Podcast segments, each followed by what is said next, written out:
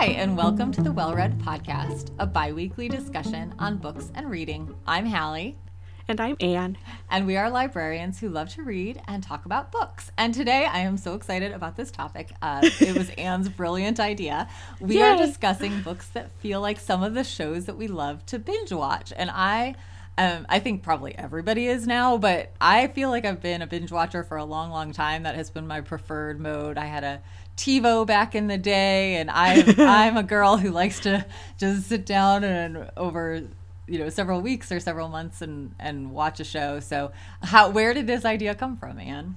I think I listened to something where they another podcast where they did it with nonfiction books. Mm-hmm. I want to say, and and I thought, oh, that'd be so much fun for us, to, and we would do fiction probably knowing our tastes mm-hmm. and because everyone's at home right now ideally then we're all binge watching a lot more and it just seemed like a like a nice nod to the realities of our lives right now so yeah we actually are in need of a new show to binge watch we just finished one that I'm going to be talking about, so I don't want to spoil it. We're in need of a new one. We uh, yeah, we that's typically the way we we watch TV now. Just pick a show and watch an episode or two every night until we yeah. finish it.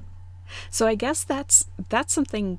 So when you think binge watching, you're just meaning like continuing with a show until you're done with it. Yes. I mean, I have certainly in the past spent like seven hours watching yeah. a TV show in one day. My sister and I did that back in the day with Alias. I remember we did it. Oh, We've yeah. done it. Yeah. The, but I don't do that as much anymore. First of all, I go to bed really early. I don't have the stamina anymore to stay up late. And that was that was usually I think how I was doing it. It was start a show in the evening and then go to the next one, go to the next one. I couldn't yeah. wouldn't turn it off at bedtime and just keep going. So yes, so I that's how I view binge watching. I do know that there's binge watching of spending hours on end. Yeah. Or uh, several days just binging a whole show. But um, yeah, I don't know. I'm kind of like that time right now. Yeah. I yeah, I've evolved into more of what what you do, where I just I just watch one or two episodes at, at most. The the books that I'm talking about, or the shows I'm talking about, and and then the books that I'm talking about along with them are all things that I've I've watched where I really have had that I can't stop hitting next mm-hmm. experience. So mm-hmm. I purposely picked those kinds of things. But it's funny because binge watching is such a huge thing now. But when I was growing up, or, or like when I was a teenager and in, in college, I did this with my brother especially, but my, my family generally um, all the time. But we called it marathoning. Yes, so did and my sister so, and I. Oh, yes, we did marathoning a show. That's what yeah. we would, and that truly was, I think, what people think of as binge watching of yeah. again alias or things like that where we would just watch one episode the next the office i remember we did um, watched a whole season in a weekend, I think, or yeah. something like that. Yes, we would call it marathoning. That's, oh, so, that's funny, so funny. but so we would do. My brother and I. This this is like our our uh, our means of communicating with each other, or or not communicating, but but like bonding mm-hmm, together. Mm-hmm. Um, and when I go visit him in Denmark, then I'm I'm like I should want to go do things, but I really just want to watch TV yes. with my brother. yes, so. when I visited my sister in Australia, and I don't remember what we watched. Could have been Alias, quite honestly, but yeah. it was something. And we sort of did. I mean, I did get out and see Australia too. Yeah, but yeah, there were yeah. definitely moments of. I mean, we also were in London several years ago and watched Harry and Meghan's wedding while we were in London. Yeah. for four hours or something like that. I don't blame you one bit on that. If you're there and you're not you're not watching that, then that just seems crazy to me. I know, yeah. I don't know. I had mixed emotions about it at the time. I mean, I loved yeah. doing it when we were actually doing it, but ahead of time, I remember thinking, "Well, we won't do that because I'm only in London for four or five days. I want to get oh, out and see things." True. And yeah, yeah. I, it, I anyway, we did end that up staying in. We ordered breakfast in. We watched it. It was fabulous. That's really fun. All right, so I'm so excited. I can't wait to yeah. hear about your shows. I can't wait to hear about your books. Do you want to go ahead and yeah, get started? I'll, okay, I'll go ahead. So, um, the things I, bear, I marathon or, or binge watch now are all very frothy mm-hmm. kinds of things, and so that you'll notice that theme. Um, I do want to give a shout out to Chips and Different Strokes and the Brady Bunch Variety Hour because those are the things that my brother and I like to uh, marathon in nice. our in our day.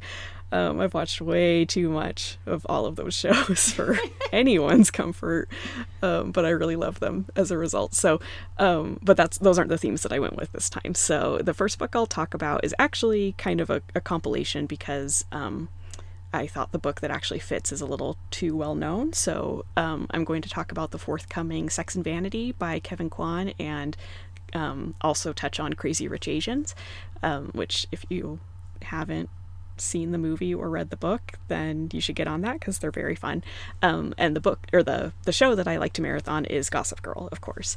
Um, of course. So this is it's so much fun. So one of my favorite memories of grad school is having people over, and we had one friend who had had never seen Gossip Girl, and um, and so I just said, well, let's start this. And so, and it was a male friend, and he got really into it, and it was very, very fun. And so, we would do things like bring out an air mattress and um, just watch it all night until we fell asleep, and then wake up and make breakfast, and then all like like just start watching again. And it was it was and have like five people all in the living room doing this this dumb watch of Gossip Girl, and it was it was just such a great time. So, um, but that's that's kind of the last time I've really done something like that because I found that I enjoy that with friends a lot more than like that's why I don't really marathon anything anymore because I I don't tend to like that experience on my own quite mm-hmm, as much. So, mm-hmm. um, so this is this is like a it's a really good memory for me. So, um, if you haven't seen Gossip Girl or read the the book series, it's about a group of teens in uh, New York that all live on the Upper East Side, and they go to a very expensive private school, and then there are two. Uh, there's a brother and sister that come in from Brooklyn to go to the same school, so they're seen as outsiders, which is kind of hilarious because they're still super rich, but in comparison to um, the Upper East Siders, they're not. So there's a giant uh, there's, there's all kinds of giant scandals, and there's a big focus on drama and the location. So you have all these amazing New York City setting, um, like it wouldn't really work anyplace else. And then the fashion is is just 100% uh, a character on the show. So it's kind of everything that I love in one um, one package where it, it's perfect for just sort of turning your mind off and and enjoying the visuals of everything. So um, I think that the best book to capture that feeling is Crazy Rich Asians because it's about an outsider named Rachel Chu who goes to Singapore with her boyfriend Nicholas for a family wedding, and she realizes that his family is insanely rich. Um, and there's this huge um, focus on material wealth and all this name dropping of the fashion and networking between wealthy families. And so then you have this average person that struggles to fit in. And so that to me is the perfect accompaniment to Gossip Girl. Um, but I figure that it's really well known. So um, there's a new book out coming out called Sex and Vanity that that comes out I think next month in July. I want to say. Oh, I thought it was. Is it June? Tuesday. I thought it was oh, June it might Be.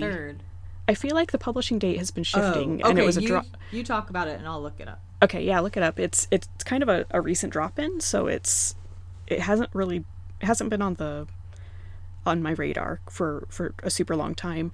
Um, and actually, I just barely started reading it um, because the advanced copy I got had some issues with the the digital uh, download, and so I just barely got that worked out. So I haven't read very much of this. So I'm kind of just going based on the blurb. Um, so this is inspired by E.M. Forster's Room with a View, which I think is a very fun um, element to the book, but it's not really a, a, true retelling. It just is an homage to that book. So it's about a, a young woman named Lucy Churchill, and she goes to Capri with her older cousin Charlotte. Um, so she's in her 20s and Charlotte is in her 40s, I think. And they go to this high society week long wedding extravaganza. And she meets a man named George Zhao, and she instantly dislikes him. But in the heat of all the wedding festivities, she ends up kissing him in this very atmospheric grotto on the beach amongst these ruins from from the Roman Empire. So Charlotte sees them and she tells Lucy that she thinks he's attracted to him because Lucy is half Chinese and she has always pushed away that side of her identity and just is very focused on being perceived as white. So then years later, Lucy runs into George in the Hamptons when she's there with her fiance, and she's drawn to him again, even though she's trying to fiercely deny that anything is going on at the, and that there's anything that appeals to her about him. So she spends the summer moving through these very privileged, um, high end locations as she's trying to fight this attraction to him, and also, um, along with that, the culture that she's denied for her whole life. So um, this is the first book in a new trilogy. That's I I don't think it's a, con- a continuing story, but I think it's just a like a linked mm. uh, theme in the trilogy. And so the first one is New York, the second one is London, and then there's Paris. And so New York City plays a big part in this book, which is one of the things I love about Gossip Girl. So I'm excited for that.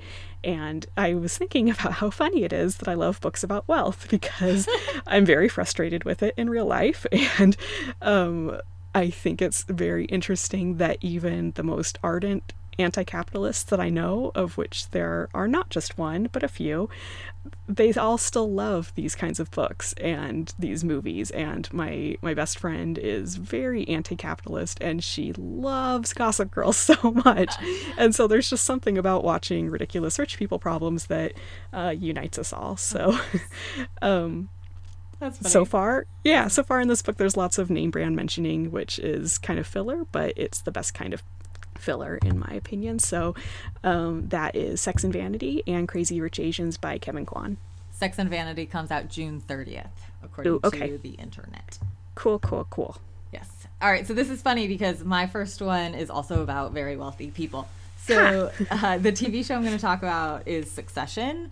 Oh. Which have you watched that? I haven't, but I've had it recommended so many times in so many different like everyone's watching it. Yes. From... So that was the same. We just watched it maybe a month or two. Basically, the start of quarantine is when we started, and then it's only two seasons so far.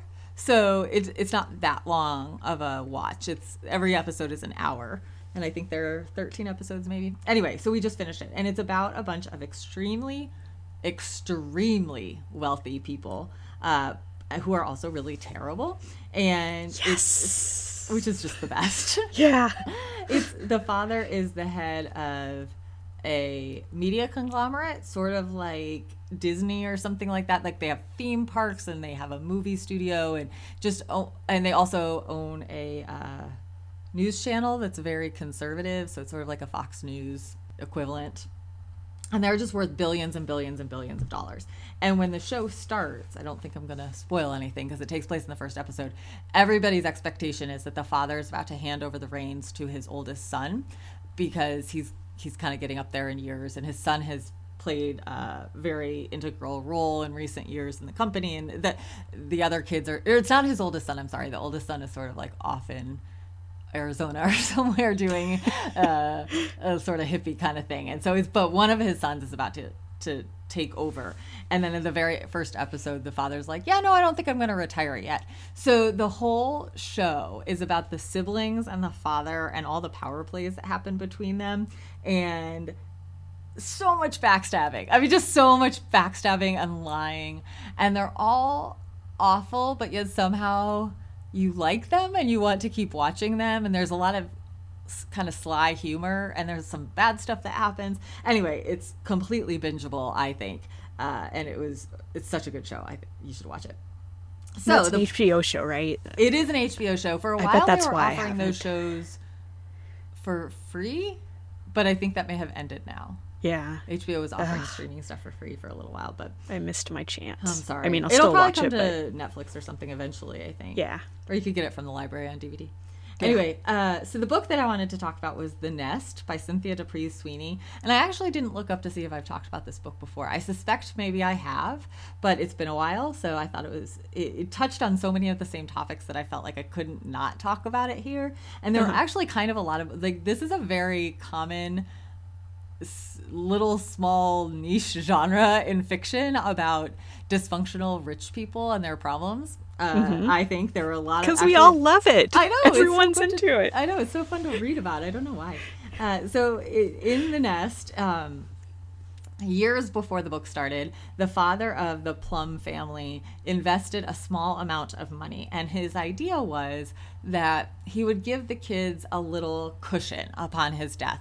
It wasn't supposed to be setting them up for life. It wasn't supposed to be making them independently wealthy. It was just supposed to give them just like a little bit of extra money. And um, oh, I'm sorry, it's not on his death. It's on. I mean, it is upon his death, but it, it's not dispersed until his youngest child's 40th birthday. And so the investment turns out to be much more successful than anyone thought and they now stand there are four four kids and they each stand to inherit a quarter of a million dollars. And so they've known about this money for years and they're just eagerly anticipating the youngest child's 40th birthday so that they can all get the money that they believe that they are owed.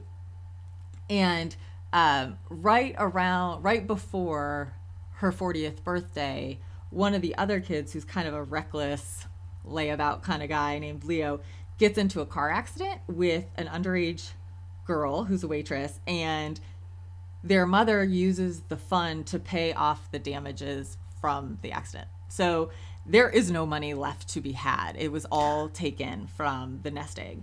And so he kind of makes some vague promises that he's going to pay them back, but it seems unlikely. He's kind of driftless and isn't can't hold a steady job and things like that. So they don't really think that he's going to be able to to do that. And they've all counted on this money for various reasons. And um and so they're mad. They're really yeah. angry about the fact that because of his one mistake and it's very much in line with his personality and stuff that he he there are no repercussions for him. Like people smooth over smooth the way for him. If he makes a mistake they just fix it. And so everybody's mad about it. There's lots of sort of squabbling and infighting and they're trying to figure out how to move forward, but they're still really kind of bitter and angry. Like they they wanted that money. They thought that it was owed to them. And what's what's fascinating to read about is none of them needs the money. They all lead lovely lives, but they thought that they were going to get the money. And so it's all about their expectation and how they think they feel like they're owed something. And it's as a reader, it's kind of fun to read because you know as a rational person nobody owes you that. I mean, that was something your dad did. It was very nice, but you aren't really owed that money. Um, and you get a really good sense of their relationships to each other and past grievances that they have that sort of simmer back up to the surface. And just there's a really good sense of those family dynamics that are built up over years and all these different things Ooh, that have yeah. happened between them. Um, and like you said, reading about dysfunctional families is really fun. I, I can't say really more than that. So that is The Nest by Cynthia D'Aprix Sweeney, and the TV show is Succession, and I recommend them both. Uh, I've had that book for ages and I haven't read it yet, and now I want to read it right now. It sounds fantastic. I just listened, I, or I read something that was really similar to that, but I think it was a Reddit feed of that um am I the asshole uh page on Reddit where you ask a question and then everyone has to weigh in. And uh it was where a woman had I think her parents gave away her college fund to her to to their other daughter and um like she had she had had a college fund with the expectation that she hadn't had a boyfriend all through high school like that was the requirement and then her sister did and then they and then got pregnant and they gave away all the fun to her sister but she didn't follow the rules for it and and everyone was going crazy on it. It was very very interesting. I kept thinking i've read this book before. Like when you were describing the book i kept thinking i know this. And then i realized no it was that reddit thing. Oh my gosh. Some real life drama right there. Seriously Okay, so my next, uh, I have my first thing was talking about two books, and my second thing is talking about two shows that relate to one book. So um, I'm trying to get around the rules here. Um, so the last two shows that I binge watched, where I truly couldn't stop hitting next, were Fleabag and Search Party and to me they have really similar themes so i decided to include both for for linking to this book. So um, fleabag if you have not heard of it is insanely popular and insanely award winning and it's about a young um, unnamed woman who lives in london and she's trying to navigate her life after the death of her best friend in an accident. And they had owned a cafe together and the business is struggling and she has a really difficult relationship with her father and her sister and um, her father's uh, girlfriend, who is also her godmother. it's very complicated. And she just can't get her life together, basically. Um, so the show is very focused on sex, which um, be forewarned if you haven't watched it, but it's also always portrayed for comedy, so that's that's kind of a, a key function to the show. Um, and then there's also um, a show I really love called Search Party, and it has Alia Shawkat, I, I think is how you pronounce her last name, um, who plays Maeby on Arrested Development um, but now she's an adult and she um, is on the show where the it has two seasons and the third season is about to start and I am dying for it to start because it ended on a cliffhanger on the the second season. Um, so it's about a young woman named Dory who lives in Brooklyn and she notices when she's out walking that there's a flyer for an, a missing woman that she realizes she knows from college and it was a college acquaintance named Chantal Witherbottom, which is one of the greatest names for a character ever. And so she decides that she and her boyfriend and their two friends need to figure out what happened. So it has this mystery element um, that really propels the story, but it's really mostly actually about trying to find meaning in your life when you have technically all your needs met but you're still miserable and you can't get your life in order. Um, and there's there's an actor named john early who's on the show oh, that yeah. plays one of the friends. Oh my gosh he's a national treasure. He's so funny. I'm trying to think how i know him but i do know him I mean, not real, not really. Yeah, I know I've, who he is. Yes, I've I've seen him in other stuff. This was definitely the first thing I've I've seen him in, but then I because I, I watched the first season a, a few years ago, um, but now I see him all the time. But he's just one of those people that kind of pops up all over mm-hmm. the place. But he's he's just so so so so so funny. So, uh, the book I'm going to talk about is called Grown Ups, and it really um, encompasses the themes from both of these shows. So, I think this book was supposed to come out in um, gosh, May, I want to say, and I think it's now pushed back to August. Um, oh, and it's by uh, Emma Jane Unsworth is is the author. I don't think I said that. Um, so I'm I'm not sure the date on on exactly when it's coming out, but I, I know that there was some shifting um, publishing dates as so many things are shifting right now. Um, so this book, uh, the main character is named Jenny, and she lives in London, and she's 35, and she has a job writing for, I think it's kind of a lifestyle blog called The Foof. and she recently ended a relationship with her boyfriend Art, um, partly because of her obsession with her online image. So she's just constantly on Instagram and compulsively checks it and sort of the last straw for him was when she started looking at her phone during sex. Oh, and so she's she just cannot get away from from what's going on in her online world or on her her online life i guess so there's one account that she's especially obsessed with um, named Susie Brambles, and she just basically wants to be this woman or be best friends with her, and so she obsesses over the comments that she posts on on Susie Brambles's um, Instagram posts and wonders if it's too much and if she used too many exclamation points and just just all these very um, kind of to the reader very crazy things. So she uh, very early on in the book gets fired from her job for not being feminist enough and her roommates move out after she uses them for one of her articles and she has a, a relationship with her best friend that's falling apart because of of her um, she isn't uh, invested at all in her real life. She's only invested in social media. So somehow her mom comes to visit and decides to stay to take care of Jenny. I can't remember the the mechanics of how the mom ends up there, but they've always had this really contentious, contentious relationship because the mom is a former actress and now works as a psychic, and she's always put herself first before Jenny. Um, so in one one part in the book that that is a flashback, she leaves Jenny to go to the Bahamas for Christmas with her boyfriend when Jenny was 16, and she just just leaves her there so as soon as Jenny was 18, she left the house and she decided she was going to be her own person and live the life that she wanted to. But now she's uh, 35 and she doesn't really have anything to show for it.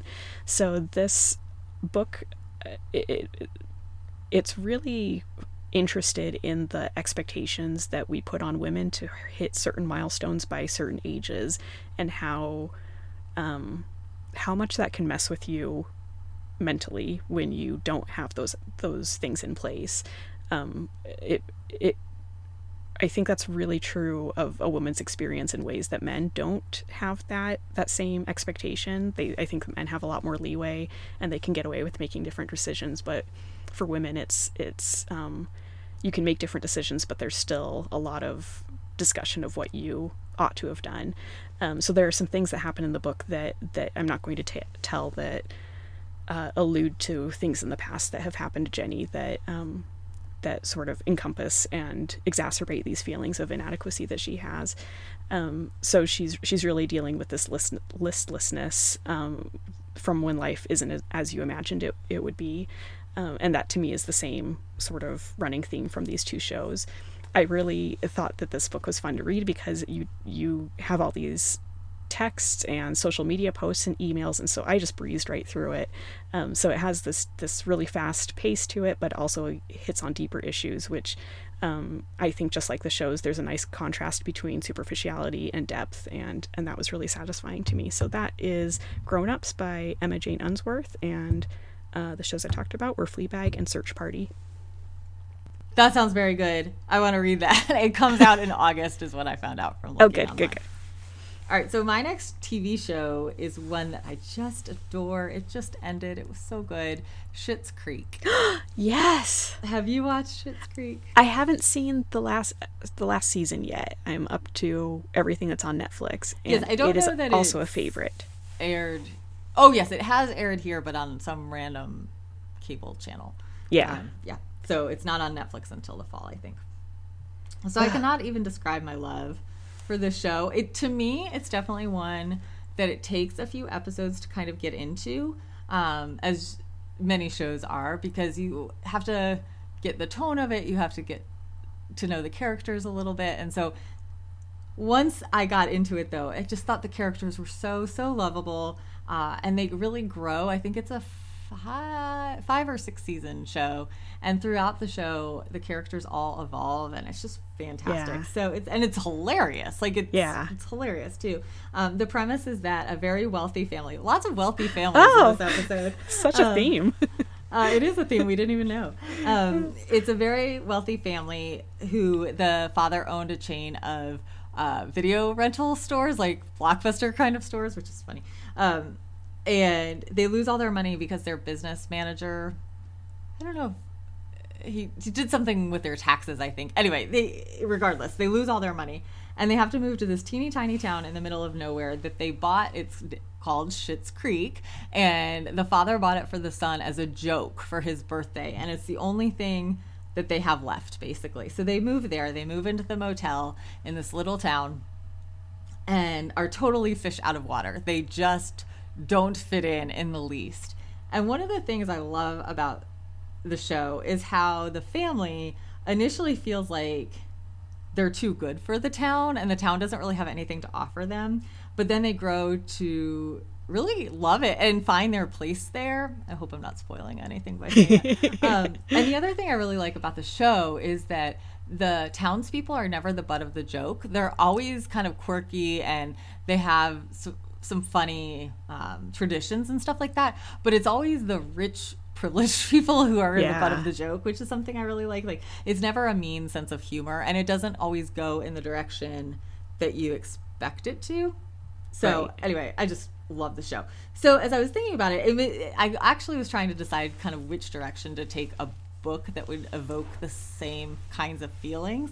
Uh, and so I thought, well, I could go with a rich people lose all their money story, but I thought, well, that's that's a lot like the first book that I talked about. There are a lot of books like that. And so I thought part of what really makes me love that show is is the love that they have for the town and the, the relationships they make with the townspeople and how the four of the roses, the central family that loses all their wealth, how they end up growing as a family and hanging they spend more time together which is something they never really did when they had all this wealth so uh, it made me think of a book called sweet tea and sympathy by molly harper which is a romance but sort of like a chick lit romance and it's about a girl, a woman named Margot Carey, who's a very successful event planner in Chicago. Uh, and she's on the rise. She's basically about to be made partner in the event planning firm where she works when she has an absolutely disastrous event and she loses her job because so many people of the high society of Chicago were at this event. And so she's about to she's lost her job she's about to lose her apartment because she can't pay for it and as a last res- re- excuse me as a last resort she takes up her uh, aunt's offer um, she her aunt contacts her and offers her a job at their funeral home and bait shop that they have in the small uh, town of Lake Sackett, Georgia. So Margot goes. She grew up with her mom and doesn't really have any contact with her dad or his family, which is the family that's there in Lake Sackett. So she goes and isn't very excited about it, but it just feels like it's her only option at that point. And she feels like she is only going to stay for the length of time it takes her to find a job in a real city, and she has no intention of staying there. But she starts to get to know her family. She gets to know her dad, and um, also meets a lovely local elementary school principal who is the widowed father of two small children. And she ends up getting involved in the town and doesn't expect to, but she they have um, I think it's a founders festival that she ends up planning, which of course she has a background in event planning, so she's very good at that, and uh, realizes that maybe it's not such a bad life after all, and that it's it's really nice to be surrounded by people who love and support you and um, even though it's a romance and that is the main emphasis of the book there is definitely a large focus on family and the community and the way that uh, that adds to somebody's happiness or that adds to somebody's the completeness of somebody's life and so it has a lot of quirky characters it has a lot of that same flavor that's in Schitt's Creek, I think, with the small town. Um, and it's incredibly charming and it's sweet. It's also really funny. You have the humor like you do in Schitt's Creek. And I just thought it was really actually a great match as I started thinking about it um, for a lot of what I personally loved about Schitt's Creek. So that is Sweet Tea and Sympathy by Molly Harper. That sounds awesome. it's actually a series. There are, de- there are three, I think, with a couple of novellas in there. So if you like it, there's more to be read. Sweet. You know that I love like any book that's idealized southern town. I'm always mm-hmm. kind of for yep. that. So that's that's that's hitting it. I me. feel like this would be a good one. I considered when I was thinking of shows in my head, binge watching shows, uh, Gilmore Girls would be one. I yeah. think also, and I think this would fit of the quirky small town and the yeah. shenanigans that happen. Also, Hart of Dixie would be yes, perfect yes. for that. I loved that show. I did too, and it's terrible, and oh, I so loved bad. it so much. And when I moved to Beaufort, I or after I moved to Beaufort, I'm like, I thought this would be more like Hart of Dixie. oh no! With meaning men to date. Yes, many hot men just falling yeah. all over themselves to date you. Not so much. No. Ah. That's a great recommendation. Oh, thank you. Um, okay, my last book is The Secret Lives of the Amir Sisters by Nadiya Hussain. Aww. And yeah, I'm picking this as a read alike for The Great British Bake Off, which I adore. Um, so this is written by Nadia from The Great British Bake Off, who I think was on season four of the of the U.S. numbering. I want to say. I have no idea. I can't remember for sure, but numbers. Yeah, I, I feel I feel like she's kind of in the middle, um, but she sort of has become the most I think recognizable and famous or like most successful person from Bake Off that has really navigated all of her um, her fame into lots of different ventures, and so this is one of them. Um, she wrote this this book. Um, I don't know if it's a series or just a a duo um, but yeah, this is the first one. So honestly, when I read this, um, I thought it would be a lot more food focused, and mm-hmm. it's not.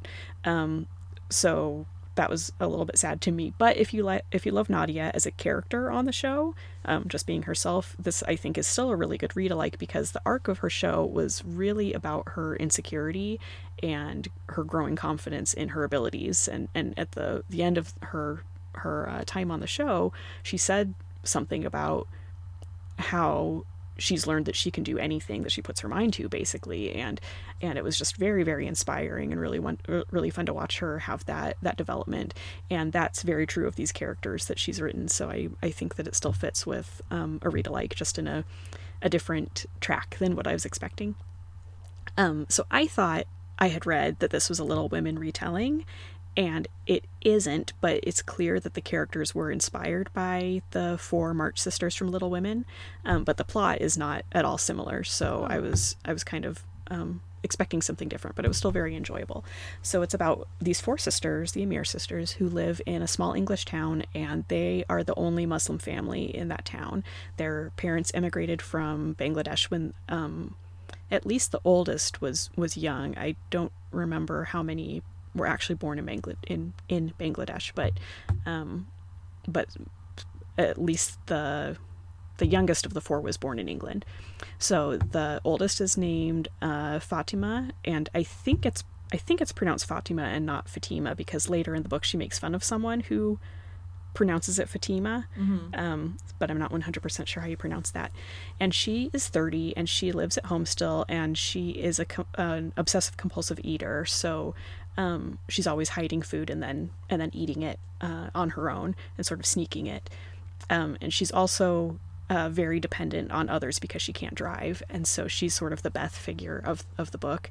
And then there are twin sisters named Farah and Bubbly, and Farah is married and pretty well off, and her twin Bubbly doesn't think that her husband is good enough for her. She thinks that she should have, have followed other dreams. So Bubbly uh, did follow her dreams. She lives in London, and she's an artist, and she sort of looks down on the family a little bit um, and resents them a little bit. So those are Meg and Jo and then the youngest is Mae, who is the Amy character, and she's still in high school, and she's very superficial and social media obsessed, and she's constantly filming filming things for Snapchat and has this anonymous blog that she maintains and and just lives most of her life online they so one of the big departures of uh, from Little Women is that they have a brother named Jay who is um, never around but is really adored by their parents, and the sisters all sort of think that he's um, a little bit of a good for nothing, um, but can't convince their parents otherwise. So um, at the start of the book, Farah is angry at her husband Mustafa for never being around, and he is successful in business. I think he he has like a tech company of some sort and he's always working on some sort of new scheme, but he's really absent-minded about paying bills and he doesn't um, he sort of leaves everything up to her to to take care of the day-to-day aspects of their life. Um, and so one night he doesn't come home, and, and Farah is really angry until the police come and say that he was in a really terrible accident and he's in the hospital and he's in a coma.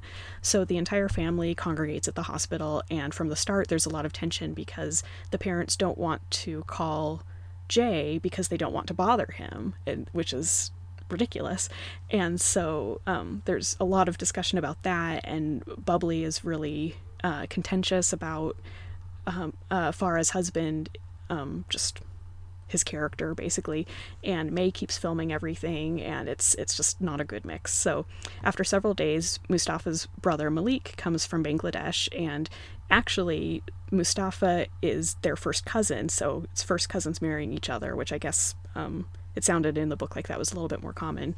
And so Malik is their cousin their cousin too. And immediately he starts to cause issues in the family because he knows some very explosive information that are going that that will change everything um, with the, the family dynamic so all of these sisters have various hidden lives that they've kept from everyone else in their family um, and fatima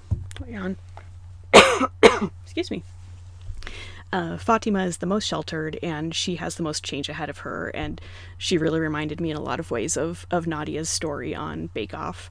Um, but it's a really sweet take on sisterhood and family and being outsiders. And there's there's actually not a lot of interaction between the family and the rest of the town which I expected a little bit more of but there's a lot of information about Bangladeshi immigrant culture within that family. And and it's kind of fun because it's not really explained. It's just depicted as this is how we live and it doesn't it doesn't explain it for the reader. You sort of have to figure it out yourself which I, I kind of liked. I thought that was a fun um, take on uh, not having to pander to a, a non Bangladeshi audience, mm-hmm. I think. There's a lot of uh, British sort of cozy domestic fiction out there, like kind of I think of Jenny Colgan a little bit when I when I think of that genre, and this fits in really well with with other books like that. So if that's your thing, then um, this would be a good pick. I still wish there had been more food in it, but that's okay. that's uh, yeah, and that is The Secret Lives of the Amir Sisters by Nadiya Hussain. And I talked also about The Great British Bake Off. Yeah, I was going to say, you can just go back and watch a season of The Great British Bake Off for the food part. Yeah. I was in just between saying to Jeremy chapters. I could really go for a new season of Bake Off right now. Oh, seriously. something soothing and nice. It's what the world needs. All right, so my last show is actually a book and a show that I've already talked about the book, which is Normal People by Sally Rooney. I think I talked about. Oh, excuse me.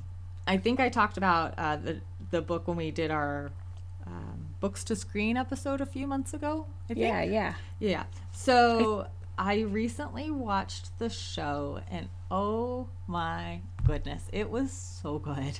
It was so good. It was so bittersweet. I love a bittersweet love story, and this is just the epitome of that. It's so heartbreaking. The actors were amazing. They're two, I think, pretty new actors. I don't think that they've been in a lot before, and they're just they just sink right into their role, and it's just excellent. So it's I'll just tell you a little bit about the story, even though I just talked about this book a few months ago. It's about two um, kids, basically two high schoolers, uh, Marianne and Connell, who she is wealthy. Gosh, such a theme. She is wealthy and kind of an outsider at her high school. She's very, very smart. And Connell is super popular. He plays uh, football or something like that. The Irish version of football, so soccer for us. Um, and he's also very smart. And his mom is the house cleaner for Marianne's family. And he comes over, he knows Marianne because they're in the same school, but she's this outcast and he's very popular. He's in the in crowd. And so the um he comes over to pick up his mom one day and they start talking and they end up kind of hitting it off and they have this connection and he kisses her i don't think on the very first time that they talk after school but they he starts hanging out with her basically and says to her don't tell anybody at school that we're doing this. So they keep it a secret but they're hanging out. They end up um, having a very strong physical connection. There's a lot of sex in the show. There's a lot of sex in the book. Um, and then it follows them throughout the next maybe eight years of their lives or so. It follows them through college as they're growing up and they keep breaking up and then being pulled back together and they're basically the only person that the other feels comfortable with or feels like they can be themselves with. Um, so they're kind of their best friend but then they have this uh, attraction to each other and it's just this complicated romance basically. And um, it's very emotional and so much of it is you want to just shake them and be like, just talk to each other. just tell each other what you are thinking and what you are feeling. But 18 year olds don't do that, or 16 year olds don't do that. And so, uh, or maybe some do. They weren't doing it when I was 16. So, um, so it, it's just. It's it was so good. It was I I watched it on my own. It's not really something that would be Jeremy's thing. So I would I would watch an episode or two if he wasn't around. And it was so funny. The timing was perfect because I was finishing the very last episode and they were the credits were rolling as I heard the garage door open and he got home. and I was crying and he walked in and he said, are these happy tears or are these sad tears? And I was like, I was crying. I was like, they're both, they're both. It was so good. Anyway, so it's a very, I don't know. I just loved it. It was fantastic. So, um, but we're not here to talk about normal people, although everybody should go watch it. Although, I, fair warning about the sex part. If you are uncomfortable with uh, nudity or sexual content, not the show for you. Um, anyway, so it made me think of uh, the book Queenie by Candice McCarty Williams, which came out I think last year. And when it came out, it got a lot of favorable buzz. But one of the things I kept seeing in reviews and other places was it kept getting compared to Bridget Jones's Diary, which is like the classic chick lit book of the late 90s, early 2000s. And I read it and I thought, yeah, no. I don't know who's making this comparison. But no. Uh, Queenie is a Jamaican British woman whose longtime boyfriend, who happens to be white, uh, breaks up with her. And the breakup really rocks her world. And she is not doing so well at work either. She's a writer and she keeps getting assigned fluff pieces when she really wants to do more serious things. And um, uh, she works in a newspaper. I don't think I said that. Anyway, and so she's just feeling very adrift and she starts making some very, very questionable choices, specifically in who she dates and uh, what sort of activities she. Um, does with these people. And as a reader, you kind of feel like you're watching a train wreck, which is very similar to how I felt about when I read Normal People. Like I couldn't look away, and at the same time, I thought the characters felt very frustrating because I thought, again, just talk to each other, or in Queenie's case, just talk to your friends, talk to your family, and um, she just keeps making these choices. But they also feel really real because of that. They feel like very real people, um, and feel like situations and actions that people would actually do in those situations. Um, so yeah, you just want you you're following along. She is making these choices, but you sympathize with her because you know it's coming from a place of like deep pain and hurt, and she's just trying to fix that, and she doesn't know how. Um, it's not the lightest, easiest read. That's why I don't think it's a good comparison to say Bridget Jones's Diary. But I think what people were trying to say when they made that comparison is it's sort of like the modern version of Bridget Jones's Diary in that it's about a single woman in the dating world and what that means for her in 2019 or 2020 uh, mm-hmm. when this book came out. So that's Queenie uh, by Candice McCarty Williams, and the TV show is Normal People, or there's the book of Normal People. And I will also say, if you watched Normal People or read the book of Normal People, I can't remember if I recommended this when we talked about the book a few months ago, but there's a movie from about 10 years ago called Like Crazy that I would highly recommend if you like that bittersweet oh, love story yeah. feeling a, a couple that's sort of torn apart, brought back together, torn apart, brought back together. Um, it's with Felicity Jones and oh gosh, the the actor's name is escaping me. He passed away unfortunately very young a few years ago. Um, but it's basically the whole movie is basically just about the two of them and their relationship, and uh, I I think it's a a great follow up to normal people if you just wanted more of that sort of heartbreak um, and bittersweet love story, which I do apparently. I just can't get enough of it. I have a very nice life. I don't know why I like reading about dysfunctional families and bittersweet love stories, but I do. It's fun. It is fun. It's just it's fun. All right. Well, we will be right back with what we are reading this week.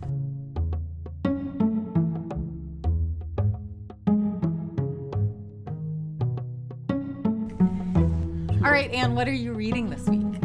Um, so I just finished a book called A Deadly Inside Scoop by Abby Collette, and this is a cozy mystery written by a black author with a black protagonist, which is. you is see that very often. You never see that, especially in cozies. It's rare in mysteries, but cozies it's almost unheard of. So I was just completely psyched when I heard about this because I'm I want that to open up a little bit more.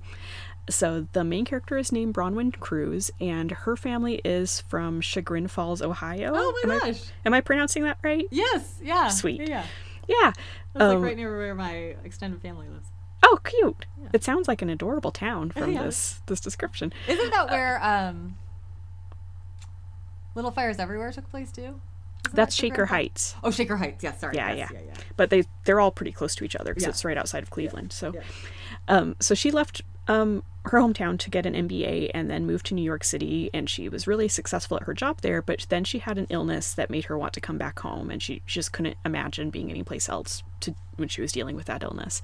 So, um, so she does, and her family is, she says in the book, is almost the entire black population of of Chagrin Falls, and it's a very ideal, quaint town, and it's it's kind of fun because this is a real place versus most cozy mysteries where they make up mm-hmm. the town and so I thought that was really fun. So um, I actually looked up the town. Um, I can't remember where what source I used, but but they there's a Jenny's ice cream shop that is that's like right where it's described in the book as having this family ice cream shop. Oh. And so I thought that was really cute that like maybe the author went there right. and thought this would be fun to set a mystery here. So um so it was cute. I I, I don't know, I like details like that. Yeah, so for sure yeah.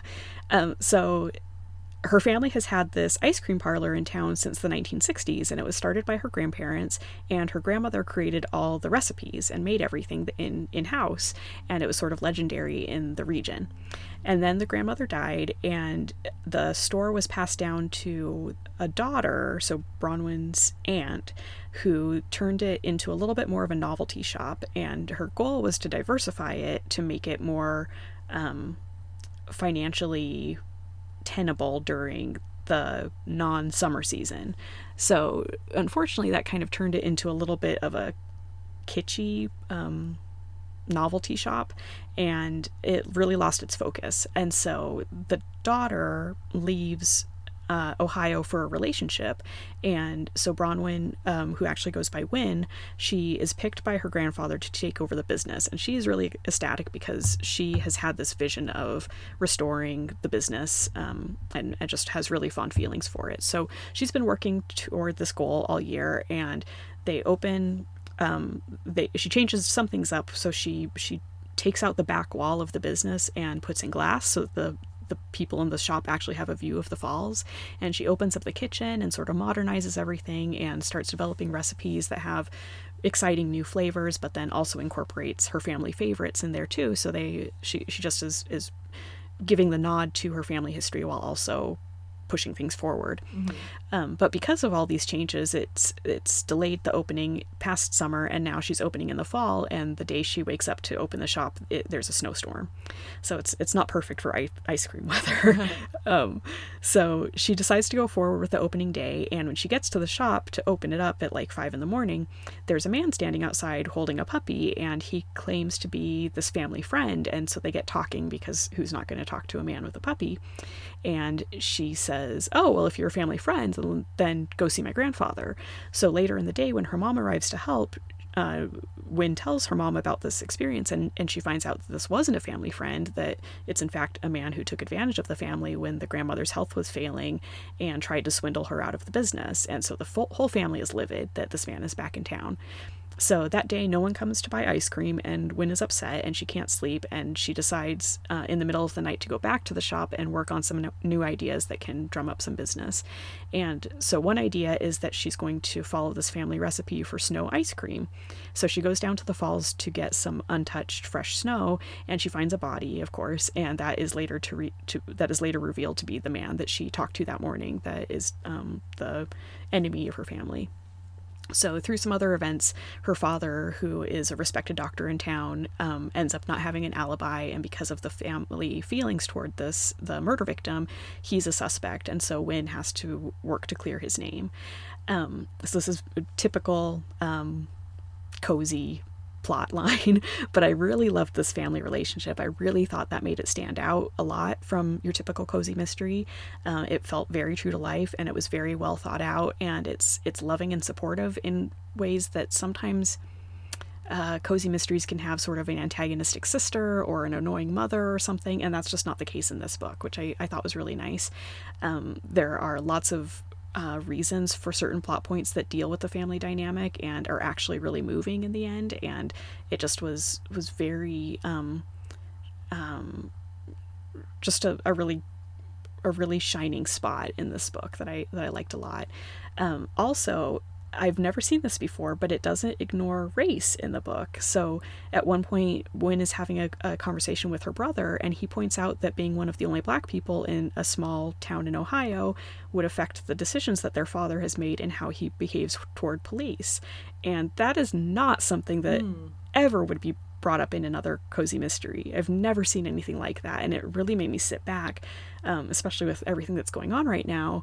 Um, it's not dwelt on, but it but just to acknowledge that was was completely surprising to me in the in the best way. I loved that perspective in this book. So um, there's a lot of side plots with friends and and you know your typical hijinks, but um, this is to me just some, a really standout book in a, a, genre that doesn't see a lot of diversity. So I'm really excited about the next one in the series, which I think comes out fairly soon. I want to say and that is A Deadly Inside Scoop by Abby Collette. Well, that sounds fun. Yeah, that's you great. Know, I'm not always into cozy mysteries, but I think I would actually enjoy that one. Yeah. All right, so what I was reading this week, uh, which I just finished, was This Won't End Well by Camille Pagan. And it was very much in the vein of Eleanor Oliphant is Completely Fine or The Bookish Life of Nina Hill. So if you like either of those books, I think you would probably like this. It's about a woman named Annie Mercer who is a scientist. And after uh, being subjected to a fair bit of sexual uh, um, innuendo and inappropriate sexual advances by her boss, she resigns. And um, she is such a scientist at heart. Like she loves order and she loves facts and logic. And so it's a big deal that she has quit her job like that because it's really um, what she loves to do. And at the same time, um, her fiance has, who is a French teacher, a French language teacher at um, a, a local high school, I think, has decided he's going to spend the summer in France. And he tells her at the very, very last minute, basically as he's walking out the door to go to the airport, he says, I'm going to France and I need about a month where we don't talk at all. Oh, and her best friend, who has been her best friend for years and years and years, has suddenly gotten into um, peddling crystals and pseudo scientific remedies for things. And um, this this really hurts Annie's uh, science loving heart when she tries to get her to use some of this stuff. So she is feeling a bit out of sorts due to all of this, as you would imagine.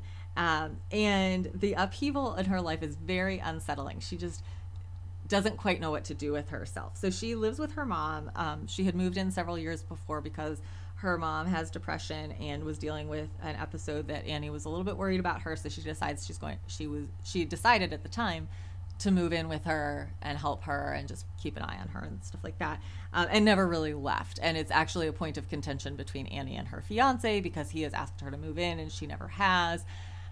And so she's just second guessing a lot about her life and kind of where she's ended up. And as she figures out what she's going to do next, she takes some jobs cleaning houses in her neighborhood and um, doesn't really fill up all of her time. It's just, I think she has four clients or something like that. And so um, she notices that there's a new person living next door to her mom's house who seems young and very glamorous and doesn't really fit in with kind of the other people in the neighborhood. It's a very suburban neighborhood, and this woman seems like she stepped off the pages of um, Vogue or something. And so one day when she's sort of observing her neighbor by she decides to go trim some bushes so she can see into the neighbor's backyard. She literally falls into a man who also seems to be there spying on the neighbor. And so she starts talking to him like, "What are you doing here? Why are you why are you a stranger in my backyard?" And it turns out he's a private investigator and he can't tell her who hired him or why he's there, but uh, assures her that the person who hired him has the best of intentions. And so she starts speculating about who this woman is, why there's a private investigator following her, um, and and making assumptions about that. And then the neighbor is super friendly and invites Oh, and when the neighbor first goes into the house, this is kind of a funny scene. When the na- she's watching the neighbor first go in the house, and all of a sudden she just sees feet um, that she that almost like the woman has fainted or something. She's just seeing feet, and so she walks over to ask, and the girl says, "Oh no, I'm fine. I'm just showing my followers on social media that I fell in love with the house, literally, like I fell."